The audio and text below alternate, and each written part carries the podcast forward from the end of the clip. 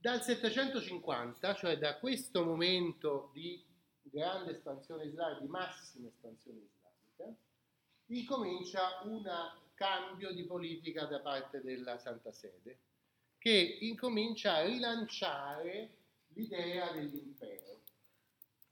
Questo eh, Cortese lo descrive con tanti dettagli per quanto riguarda la relazione fra i papi, prima Papa Zaccaria e poi Papa Stefano II, e la famiglia dei, eh, dei nuovi re dei Franchi, che era la famiglia cosiddetta dei Pipini, perché il capostipite è Pipino il Breve, eh, il quale aveva assunto il titolo di re che non gli spettava per stirpe. E qui abbiamo una, vedete, il conflitto tra quella idea tipicamente barbarica della preeminenza della stirpe e l'idea invece cristiana che il potere sia conferito da Dio, anzi da Cristo, attraverso il suo vicario sulla terra che è il Papa. Questa bella distinzione la vediamo perché Pipino Breve era il maggiordomo, il primo ministro del, del re eh, di Fran- dei Franchi, che si chiamava Childerico, che è un nome che hanno portato anche altri re Franchi.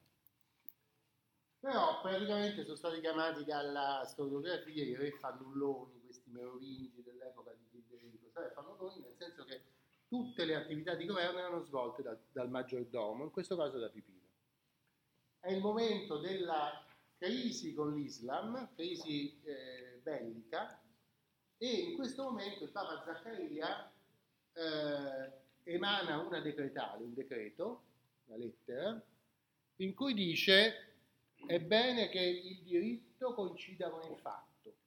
Se di fatto Pipino è quello che esercita il potere, io, Papa, conferisco anche la corona di re al eh, figlio, cioè cambio famiglia.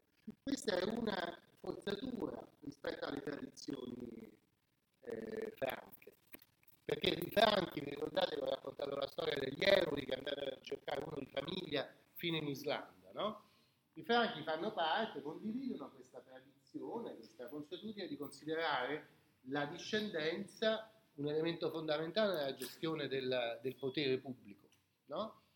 E invece il Papa dice no, tutto sommato io rappresento Cristo, dunque chi dico io diventa re. Eh? E questo è un punto fondamentale, perché vede proprio il conflitto fra quei due elementi di cui vi ho detto prima, una tradizione che dice è la linea del sangue che trasmette i diritti anche pubblicistici, non solo privatistici come la proprietà, un'altra linea che è quella di tradizione ecclesiastica in cui si dice no, è la volontà di Dio che attraverso il suo figlio che è venuto sulla terra ci ha lasciato qui a stabilire come devono andare le cose perché sia evitato il peccato e si eviti che Dio alla fine si arrabbia per davvero e fa finire il mondo. No?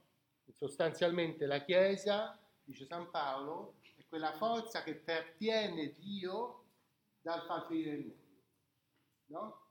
Perché non siamo talmente cattivi da che lui ci ammazza tutti. No? La Chiesa cerca di limitare il peccato, è sempre così questa idea. No? E la giustificazione dell'autorità, del potere, è una giustificazione religiosa, perché si, la Chiesa è consapevole che il peccato non si può evitare, ma sa che lo può limitare il più possibile. Allora, quando vede questa situazione, dice, devo conferire potere a chi? Al capo vero del, dei franchi, che tra l'altro è anche il capo militare che deve combattere contro quei musulmani, cosa che non c'è scritto nel manuale, ma invece è molto importante. No? Allora, vedete, c'è questa eh, politica di avvicinamento ai franchi che Cortese spiega con tutta una serie di altri eh, dettagli per quanto riguarda l'unzione, la missione di Stefano II a Parigi, anzi a Saint-Denis che sta vicino a Parigi, no?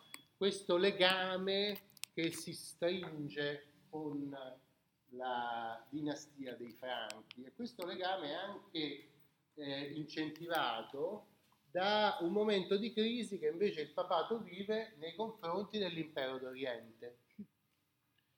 Formalmente il Papa era un alto funzionario dell'impero per quanto riguarda la città di Roma, cioè essendo il vescovo di Roma era anche rappresentante del potere imperiale di Costantinopoli nel territorio di Roma che faceva parte ancora dell'impero d'Oriente perché non era stato assoggettato né eh, non era stato assoggettato ai Longobardi, no? Quindi era rimasto um, formalmente bizantino, anche se proprio a causa dell'espansione araba i rapporti veri con Bisanzio erano difficilissimi perché bisognava andare in nave da Ostia, qua, dal, dal porto di Traiano, fino a Costantinopoli e per farlo bisognava passare in tutta quella parte del Mediterraneo che era invece controllata dai dai, dalle navi musulmane. Perciò c'è una vecchia teoria storiografica di uno storico famoso che si chiamava Pirenne, il quale dice il Medioevo non inizia con la fine dell'impero romano, inizia con il dominio del Mediterraneo da parte dell'Islam, perché quello rompe, taglia i rapporti fra l'Europa occidentale e Costantinopoli. I rapporti diventano molto più difficili, no? E infatti Costantinopoli comincia a prendere una strada diversa anche sul piano religioso, cioè l'imperatore che sempre abbiamo visto fin da Costantino era stato un po' scettico sulla Trinità, gli piaceva la preeminenza di Dio su, su Cristo e sullo Spirito Santo, eh, di nuovo riabbraccia queste teorie monofisite e abbraccia pure una declinazione delle teorie monofisite che è l'iconoclastia. L'iconoclastia è un'altra cosa che è praticata sia dagli ebrei sia dai musulmani, cioè non si può raffigurare la divinità, perché Dio è troppo grande per essere dipinto, no? Mentre la incarnazione di Cristo, che è Dio, consente di dipingerlo perché essendo stato anche uomo, allora ha avuto presenza terrena, quindi lo possiamo anche raffigurare. No? E poi dopo di lui possiamo raffigurare anche tutti i santi, i martiri, la, la Vergine e, e, tutto quello che ci fa, cioè tutto quello che istruisce il popolo che non sa leggere. No?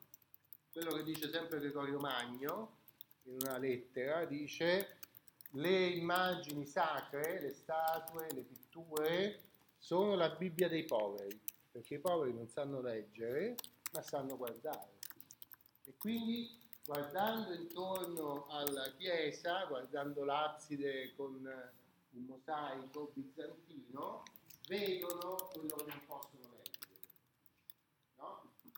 quindi per la Chiesa occidentale, questo è stato un bene per la storia dell'arte, la Chiesa occidentale ha consentito la raffigurazione del sacro, anzi a un certo momento l'ha anche saltata, è una caratteristica della Chiesa cattolica perché già anche i protestanti nel Cinquecento sono stati iconoclasti, cioè sono andati a rompere le immagini e a spaccare le statue dei santi, no?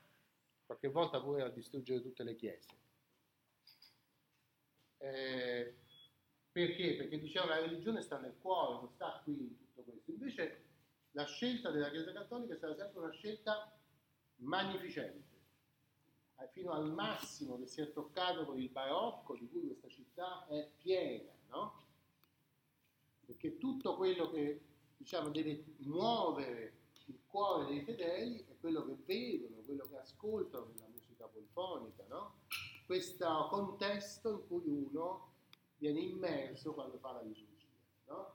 L'idea opposta invece è quella islamica in cui c'è una povertà liturgica tutto sommato perché c'è qualcuno che chiama la preghiera, dovunque uno si trovi si mette a pregare e tutto sommato la decorazione della moschea è solo fatta delle parole del Corano, dei versetti che sono trascritti sulle pareti. No? Dunque è una vera religione monoteista del libro, della parola, mentre il cattolicesimo è una forma ibrida fra monoteismo e politeismo che usa tutta una serie di elementi che sono elementi che erano tipici delle religioni pagane romane.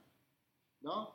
Abbiamo visto Gregorio che scrive al vescovo in, in Britannia e dice tu adattati a quello che facevano loro, no? usa le cose loro perché li devi muovere, li devi toccare nello spirito. No? Invece la scelta de- richiesta dall'Islam è una scelta molto più radicale, no? che di troncare con queste tradizioni eh, pagane.